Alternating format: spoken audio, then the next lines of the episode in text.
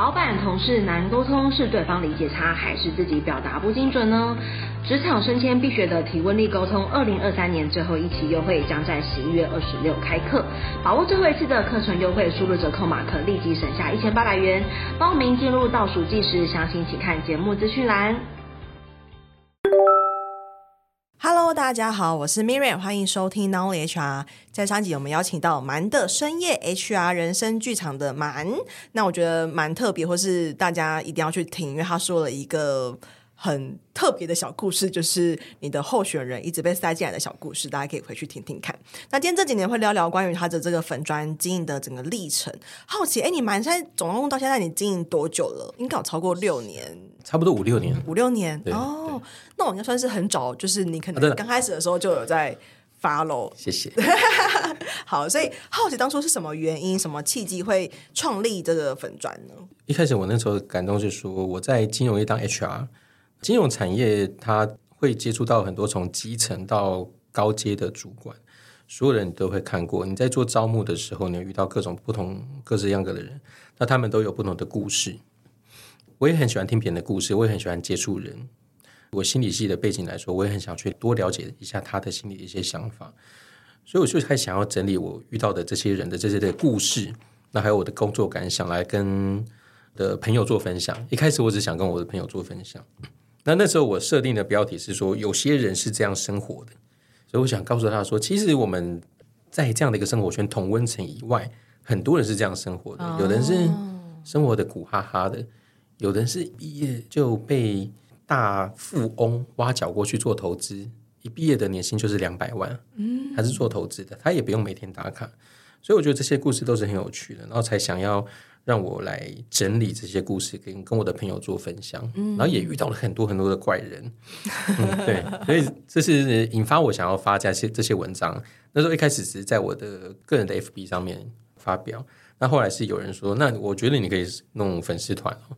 一开始我其实很抗拒，因为我没有想要做很多的对抛头露面，跟做很多行销等等，我没有对。但是后来我还是想说，那不然我就整理一下这样的一个故事给大家看好了。嗯，所以我都一直采那个佛系经营的方式，我没有想要吸收很多的不同的那个新的粉丝。嗯，对。那如果有想要加入的人，他也喜欢我的文章，我觉得他们都留蛮久的，是对，这还是我的粉 粉专的一个一个特色。对，那那时候我会取名为“蛮的深夜 HR 人生剧场”，就是说我只会在晚上写文章，哦，写字，我大概都十点到十二点之间写文章。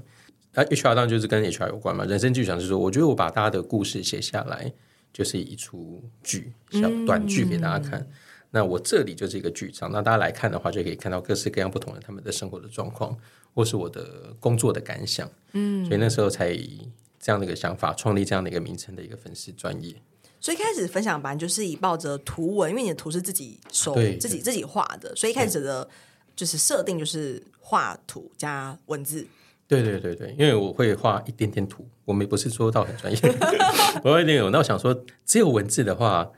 大家看到这么多字，他应该就不会想看了。哦，所以说，那不然我就简单加一个插图好了。嗯，那才会到现在一直都是图，一篇一篇文章，然后一张图，一篇文章一张图，用这样的方式。嗯嗯，哇，那也好奇，因为你也经营五六年的时间，算是蛮长的一个，就是累积了。嗯，嗯，那有没有到什么比较让你印象深刻的事情或者小故事呢？如果说是经营粉砖的话，嗯，那时候经营大概。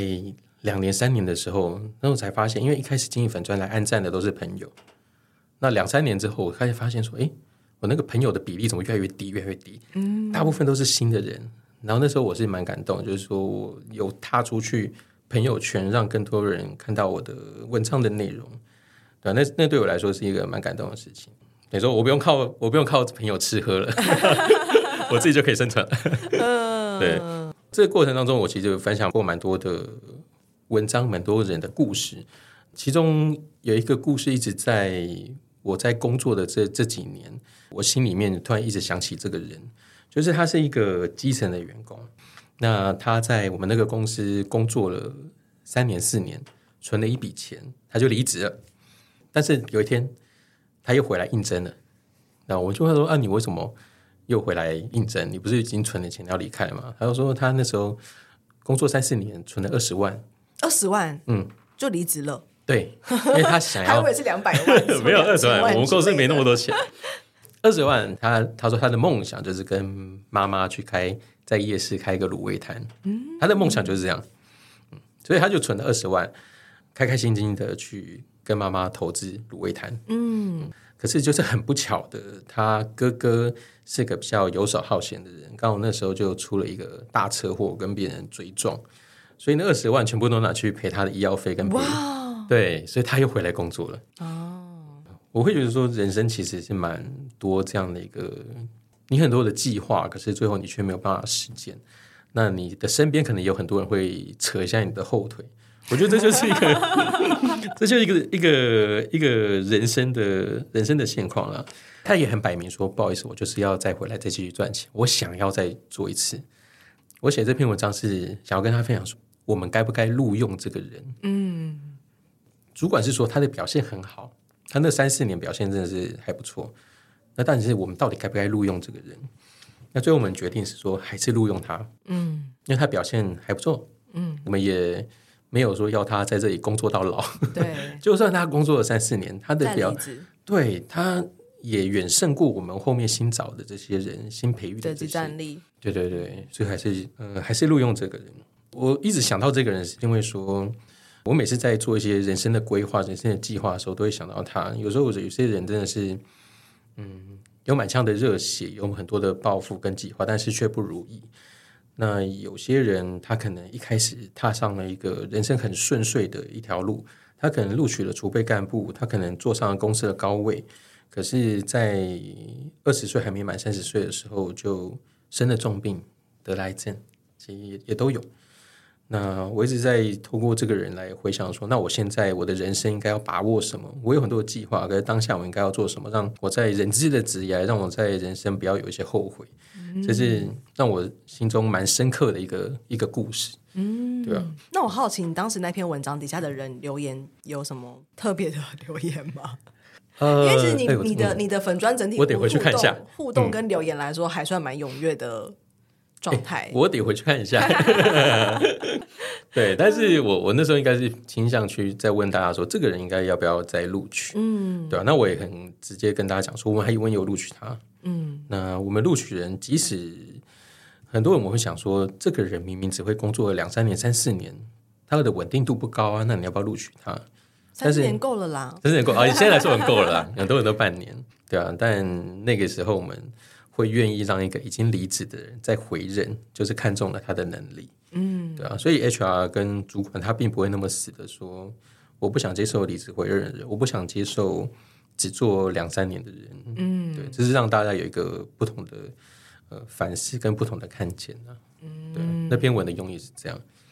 那其实第二个故事也是一个在做基层行政的小女生，她刚毕业，刚毕业她就应征了一间保险经纪人公司的。行政助理，那那行政助理就大概就是人家有一些客户的资料，他可能就会做登打啊等等的。可是这个保险经纪人公司，它的里面的人有去借高利贷，所以那些黑道会来公司砸场。哦，对，就是呃，我就问他说：“哈，砸场砸了什么东西啊？”他说：“看到什么东西都砸，杯子啊、台灯啊、桌上的任何东西就砸，就砸，一直砸，一直砸。”然后我说：“哈，那。”那那你还在这边这这边工作干嘛？他说不行啊，我就是还是得有一份有一份工作啊，即使他们黑道一直来，对啊，那我就说，可是你不会害怕受伤吗？你不会害怕黑道对你拳打脚踢吗？你不会害怕你的人身生命安全吗？在这样的环境工作 OK 吗？你家你家人知道吗？我那时候开始那个人资 那个心里现在关心人资上人的那个那个感觉又出来了，对啊，那他说他当然会担心啊，因为有时候那个玻璃会被打破，他们有时候会拿棍棒来，是不至于去殴打那一个借钱的主管。好在这个环境下，他也真的是蛮蛮担心的。但是因为老师跟他说，第一份工作都要待两年，Oh my God！所以他说对，所以我觉得我还是要待两年哦。Oh. 因此他就很。认命的在那边撑了两年，好认命对对对，好难得可贵哦。对，所以最后我们真的有录取他。嗯、对啊，那我你们跟他说进来就是要做两年。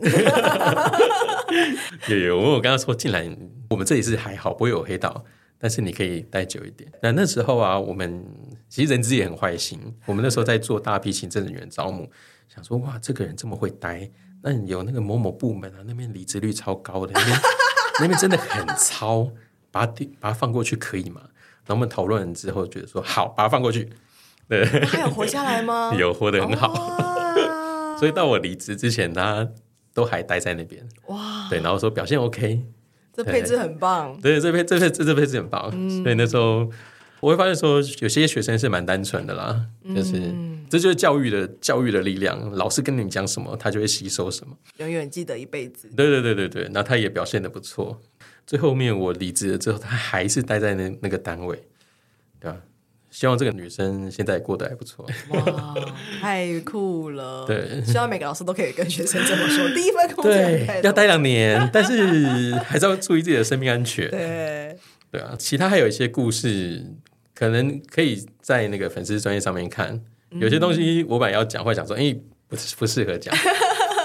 对，看文字就好。每次我看你的那个。文章，然后搭配你的图，我就觉得天哪，好有趣！而且你的图都画的很有趣，哎，就是都很有那个画面，然后就是那个眼神，你都可以画的非常的到位。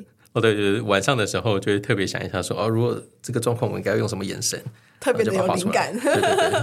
那也好奇，就是你平常对，就是你在画，比如说像我刚刚说到，你的眼神都画的很到位。那你准备一个成品、一个文章、一个文图片，你大概需要花多久的时间呢？呃，如果是整篇文的话，认真起来是一个小时。哦，那很快耶。对，那不认真起来就的时间就是前面那三十天。因为我我一开始其实是、哦呃、酝酿。对，我一开始其实是一篇文章，我大概都是一个礼拜发一篇，一个礼拜发一篇。然后到后面我就开始慢慢调整步调。我觉得我想要写一些我自己想写的话。嗯，如果说比较不 OK，那我就不要发。后来。嗯我的那个频率就变成一个月一篇，我觉得这个频率有点长啊。对，但是因为我是佛系经营嘛，那我也没有说真的，我也没有想要那个大红特红，所以我只想要跟我喜欢的人分享文章。那看来大家应该还接受这样的频率，可以可以可以，啊是啊，可以，对啊，所以我一篇文章大概是，如果认真起来，大概是一个一个小时。嗯，那因为我不是专业的插画背景出身，我也不是画的很好啊。那你是本来就会画吗？呃，对，本来会用笔画。哦，所以那个人物就是那个你常画的那个人，对，就是你平常从小的画到大的那个啊，对对对对，那算是从国中慢慢演变到现在，慢慢画到大。哦，对啊，那很多当然我想到很多的动作，我可能画不出来，嗯，我就开始翻翻漫画。哦，真的吗？对，所以你还是会做一点画画的功课。对，要画的时候就翻漫画，因为我很喜欢看漫画，嗯、所以我就开始啊，哎，对，这个动作没错，就是它，然后就开始模拟。哦，对，所以大概一个小时啊。真的非常推荐大家可以去看一下蛮的粉砖，就是我觉得很有娱乐效果吗。对，你的目的，你的目的就是为了，你会说你的人设本来就是娱乐的人设嘛？啊，对，就是我那时候在想我的粉丝团的一些方向的时候，我有想过。因为现在越来越多的人资专业的粉丝团、人资专业的网易都会在分享人资专业的内容。嗯嗯，所以我想说，呃，我没有那么喜欢跟大家分享我的人资专业内容。嗯，因为我也不是非常专业科系背景出身的，我算是心理系碰到组织心理学、人事心理学，再跳到人资的。真的要跟大家来那个讨论专业的话，我觉得我好像还没有到那么的。程度没有那么的足够，嗯，对，所以我想说，那我也不想要做这件事情，而且我很怕来看的人会看到睡着，所以我想说，那我就要走一个路线，叫做外行人看热闹，内 内行人也在看热闹的一个粉丝团，对，那大家看完之后开开心心的，这样就就很好了，嗯，对。那曾经有一个读者，他也是有一个粉丝，他也是跟我分享说，我觉得你这样现在这样的一个状况蛮好的，你如果变成专业的。专业的路线，我可能看不下去。